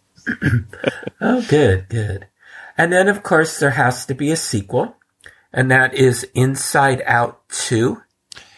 Yes. And the context for people who don't really remember uh, back to when this was all happening, it was like a day before Expo or the day before, a day or two before. I'm not, I don't really quite remember anymore, but uh, there was a lot of hubbub online because uh, the, the news was breaking that there would be an Inside Out two, but they could not get uh, several of the voices from the original back because of pay disputes on it. Hmm. Oh, I hadn't heard all that. It was, yeah, it was uh, Bill Hader, Mindy Kaling, of course, with uh, with Disgust and Fear, and I, I'm not sure if it involved any of the other uh, any of the other uh, emotions in there, but.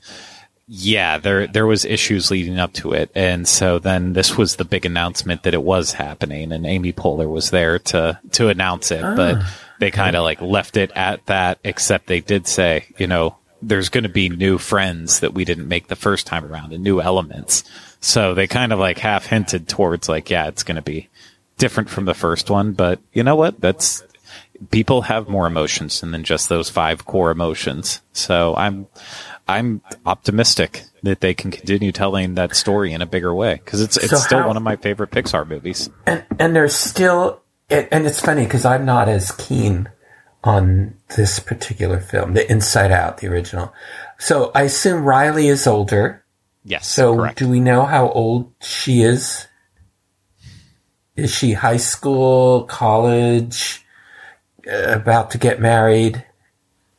They, I think she's teenager now. I don't think she's in oh, okay. college yet. She's just teenager because in the first one, she's moving at like eleven or twelve years old. So now she's, I believe she's going to be like full, full blown teenager. Oh, there could be a whole lot more emotions. Yeah. In the head of a teenager. Yeah. You got that right. So, okay. Well, hope for the best with that one. So that was it. That was it for Pete Docter. Yep. And then um, the head of Walt Disney Animation's chief creative officer, Jennifer Lee, um, came out to talk about uh, basically the plans for what the, the year-long one hundredth anniversary celebration, uh, because, of course, it's Walt Disney Animation that started it all.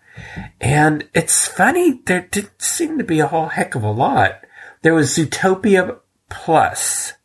Or Zootopia series on Disney Plus. And so I guess what we're, is it the same characters and we're just, is it more adventures? Are we going into more areas of Zootopia yeah. that we didn't visit before? It's, um, going to just, uh, focus on smaller, uh, breakout characters. In the uh, in the show, like I, I know there's going to be at least an episode on um on the I I don't I don't really like Zootopia that much, so I don't really know a lot of the names. I know Flash, but I know like Flash has an episode where Flash is out to dinner with his wife, and uh, there's an episode focusing on the the big um the tiger that is obsessed with the gazelle singer. Uh, there's going to be like a Godfather like episode with the, the little rodent that thinks oh, he's I the Godfather. The yeah. Um, it, it, it's stuff, it, but it also from different, um, from different, uh, again, styles in that way. Like the, the, one with like the Godfather rodent, that's going to be done from like a, a Real Housewives type of way, if I remember correctly. And, uh, kind of, so they're, they're going to do different tropes with each of the stories, but with the characters within the movie. So I, I think there's, um, I, I, I think it actually might be a little bit more entertaining than the movie overall. Um, okay. Just because it's, you know, I, I feel like I feel like what I don't like about Zootopia is is the main plot line, but I do love all the little breakout characters that you get to meet along the way. And so giving them a chance to shine in their own little episodes, it could be good. Okay. That sounds good. Now, the next one, I don't know if I'm going to pronounce it. It's a long-form series that they're going to do for Disney Plus. Is it Uwaju? If I remember correctly, yeah, it was, it was okay. something very close to that, Iwaju. And uh, basically, it is a series that um, it kind of came up in a, a very, uh, very weird way. Um, it's it's a Walt Disney animation property, but it's being completely worked out with uh, with an African studio called Kugali, and uh, it was a co- collaboration uh, from from what I remember. Basically, uh, Kugali kind of kind of like taunted Disney in a way, in terms of you know in terms of how Disney movies are, and and kind of was prepping themselves up a little bit. And And I don't, I don't want to say they were talking crap against Disney, but they kind of were. So the Disney response was, well, let's work together on something. And so that's how they ended up being able to collaborate together on, on this show that'll come out. And um, it's going to just kind of take a look into uh, into the future of uh, a city in Nigeria, and you know, really focus on the different issues from the, the, apparently the way Nigeria is set up. It's kind of like there's a, if I remember correctly, there's a river that runs through it, and there's the kind of the, the rich side that is more metropolis and city. And then there's the side that struggles a lot more. And that's what this, this show's going to also emphasize on. But again, in, in a more futuristic style. way. So uh, it's, you know, I, I genuinely don't know how to feel about it, but it, it got my interest. So is the animation sort of a bit cutting edge uh, rather well, than traditional Disney animation? It is, it is different. I believe the animation isn't even being done in-house at Disney. It is being uh, done by uh, a, another animation company. So it's it's a lot bigger, and if I remember correctly, it might even be like it might be Sony that they're working with on it too. Hmm, okay. So it's a, it, but the animation has it has a Disney-ish look to it, is what I'll say. It's some of the some of the screens I've seen of it um, that like they showed the characters. It's like yeah, it feels Disney, but at the same time, it also feels like it feels like they. I don't want to say a knockoff of Disney, but it, it feels like they tried to tweak the mold so it isn't just straight what we see from Frozen, Tangled, and in that style that they've been relying on so much as of lately. Okay. Well, that'll be interesting to see. Yeah. So. Okay, the next one is Strange World, and I saw a clip for this, and I thought, this is sort of what Lightyear should have been. Like, it had interesting creatures, and it looked adventurous, and a lot of high-speed stuff and all of that, and I have no idea what it's about, but it looked like it was fun, and it's coming out in November.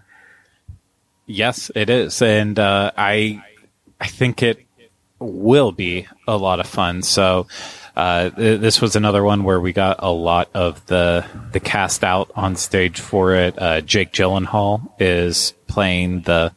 the the main lead in it, and uh, Dennis Quaid is playing his mm. estranged father, um, who it's like it, it is a it, it's a family picture, and uh, the character that Jake Gyllenhaal is playing, Searcher, is is out on a mission with with his family. And then also, like, Lucy Liu's a character in it. Of course, Alan Tudyk has to have a voice in it as well, uh, but uh, it's you know, they're, they're not doing well in the Strange World. And then, uh, you know, luckily for them, uh, the father figure that's been estranged shows up and saves the day. So then you have the whole play out of like, this is your dad. This is, this is who you've been with all the time. So it, it's, It looks really pretty, and I, I think there's going to be a lot of humor to it. We we got to watch an extended clip of this one and uh, see see one of the more action adventure scenes to it. And I I would agree with what you said about Lightyear, that they're uh, they're they're definitely I think I think they're going to do a lot of things in this movie that should have been done in that one. Mm-hmm. Yeah, I like the backgrounds that I saw in that one, too. And then finally, um, the, there's the film Wish, and it's, uh, um, I, I, I guess, what, is this their princess film for the yes. year, or... Okay. Kind well, kind of. So Disney Wish is their twenty twenty-three. This is the the movie that um, that will, you know, this is the, the big movie of the one hundredth anniversary of the Walt Disney Company, and ah. the uh, the lead character is being played by Ariana DeBose, and um and she's being uh, she's playing Princess Asha. And we got to hear uh, her sing the, the big song from it, which I would love to be able to share with the world more. But um, unfortunately, Disney placed a copyright claim of it on YouTube for the video that I had of it. So uh, they're they're they're holding the song back. Um, it, basically, she's got a goat sidekick who is your standard, you know, speechless goat, but then ends up being able to talk. And of course that's being played by Alan Tudyk, because he is, oh, okay. he, they are now recognizing him officially as the, uh, as the, um, John Ratzenberger of Disney. Uh, Alan Tudyk okay. is the, the good luck charm. So he'll be in everything from now on with it. So he's going to be playing the goat sidekick to the princess, and, um, you know, they they meet an, an actual wishing star. Well, I'm looking forward to that. It sounds good. Is it a musical? You said there was a song. Yes, it will be okay. a musical. Okay. Excellent. So I don't, I I can't remember who they said is doing the music. It wasn't a name that I was uh, familiar with, but uh, Chris Buck is one of the directors on it. So there's, you know. There, there's there's promise behind it, but I I, I didn't necessarily. I, I thought Ariana DeBose did a fantastic job singing the song from the movie, but I didn't. There wasn't anything about it that blew me away in terms of if this is supposed. This doesn't. This doesn't necessarily feel like this big giant movie for your one hundredth anniversary, like you mm-hmm. think it does, but. We'll have to wait and see. I mean, they have they still have a long time to to finish making it, because it doesn't yeah. come out until Thanksgiving next year. Yeah, well, something to look forward to. And that was it. I don't know. We only we got through one day. yeah. It took us two hours. Should we should we end it here? We should probably end it here. Yeah, but okay. I'm I'm about to lose my voice too, and I'm and I don't have any pre-existing illnesses. oh well, well you did a great job. Thanks for taking the lead on that on that panel. But now it's time for This Week in Disney History.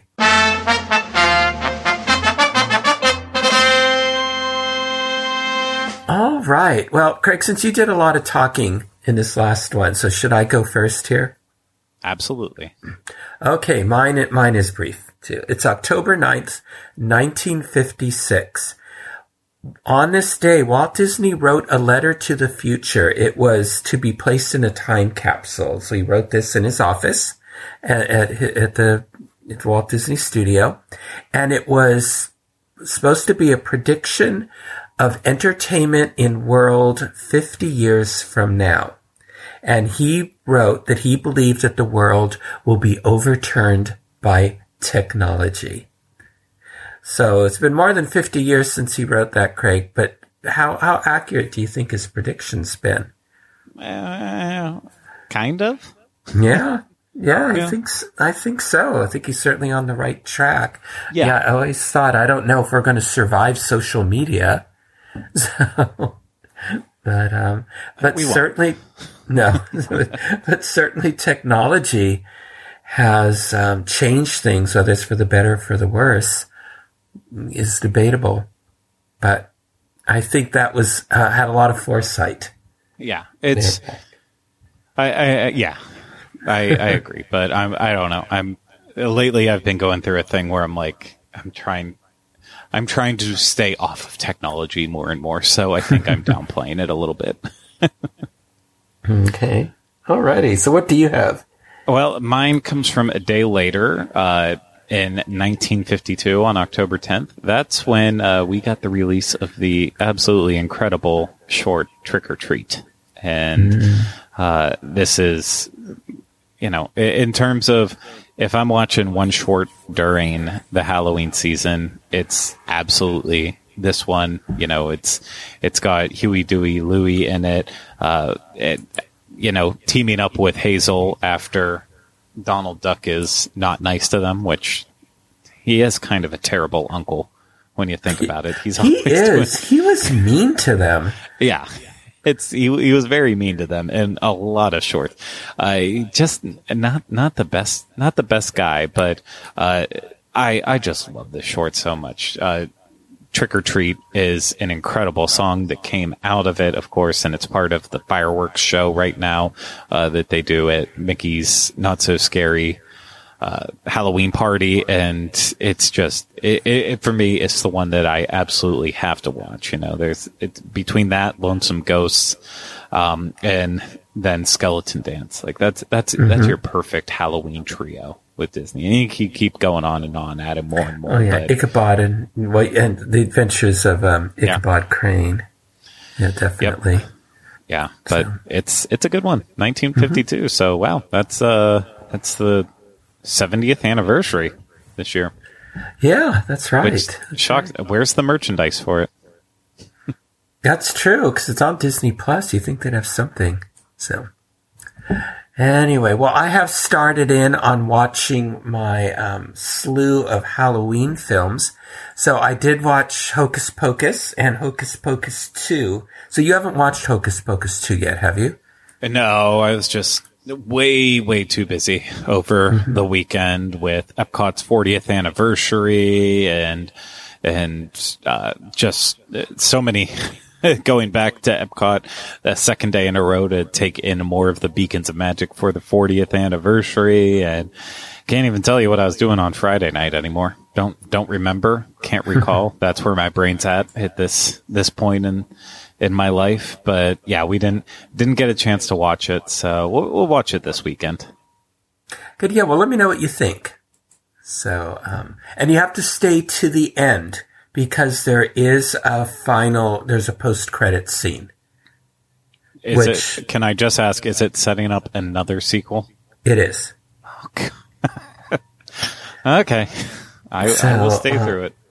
so, um, yeah, anyway. But the one thing that I it was interesting is how short, because I watched them back to back, um, how short the ending credits are for the original film compared to how long the closing credits are for the remake. It is amazing how much longer closing credits are for modern films. Uh, yeah. I mean, even back in the nineties, there was still, you know, it was, it, there was still a lot of stuff that they would, would leave off. But I mean, at least with the first Hocus Pocus, uh, definitely you don't have as much visual effects in there, and I, I haven't again I haven't watched the new one, but I can already guarantee, you know, just seeing them fly on brooms, that stuff was or I can't say fly on brooms because so far all I've seen are, you know, Roombas and other random things that they're flying on, so that that stuff's all C G I now. And mm-hmm. so with with that you need to list every single artist from every single V F X company that worked on it. I mean, it's it is it everyone deserves to have their name on it if they had a hand in the movies. That's the sad part of watching older movies, knowing that there's people who worked on it that, that never got their their credit for it, besides oh, themselves and, knowing. But yeah, it, and it actors, does get yeah. Actors didn't get credit.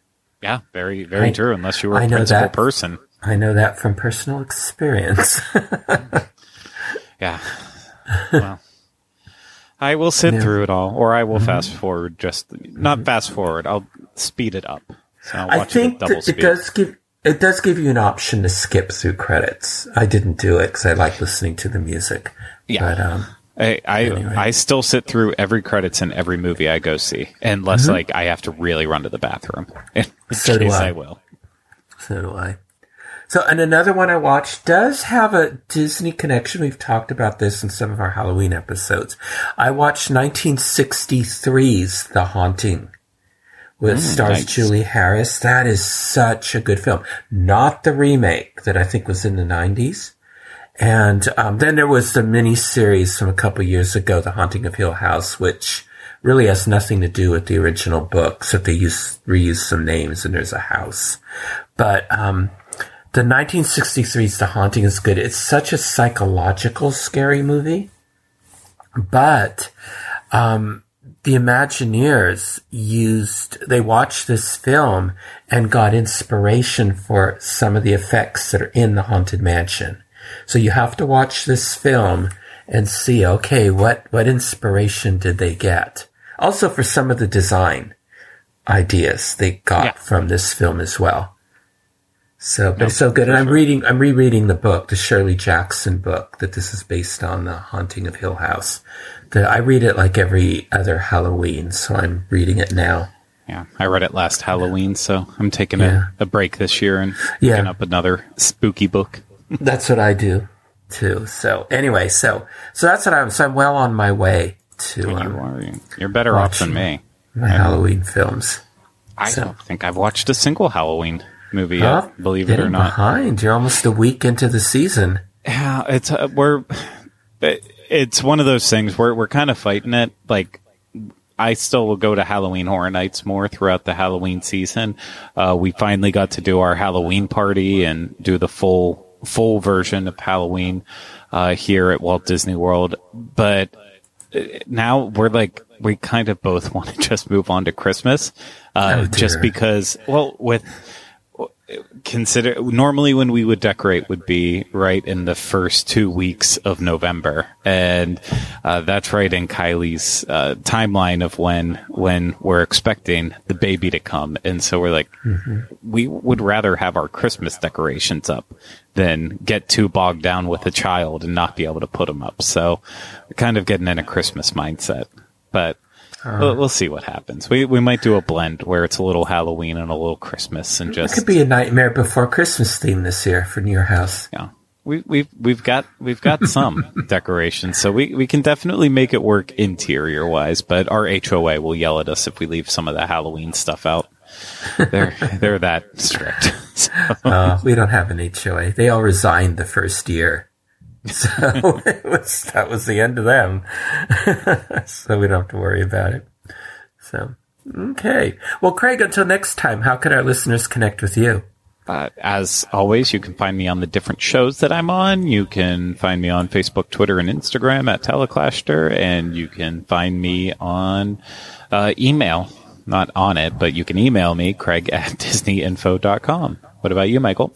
You can send me messages at Michael Bowling at Disney Info dot com. On Twitter, I'm at M Bowling one two one. Facebook, Michael Bowling dash Connecting with Walt.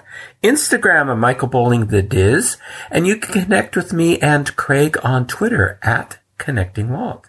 If you would like to listen to more shows on the history of Walt Disney, his studio, his Imagineers, and Disneyland, check out our Disneyland podcast archives, my Disney history episodes, on the link Craig includes in our show notes or at Disunplug dot com. And look for past episodes of Connecting with Walt on iTunes, Spotify, Stitcher, Google Play, Pandora, and Amazon podcasts, where you can subscribe to our show and leave some positive reviews and ratings when possible. So thank you for making us a part of your day. And remember, I only hope that we don't lose sight of one thing, that it was all started by a man, Walt Disney, and his brother Roy.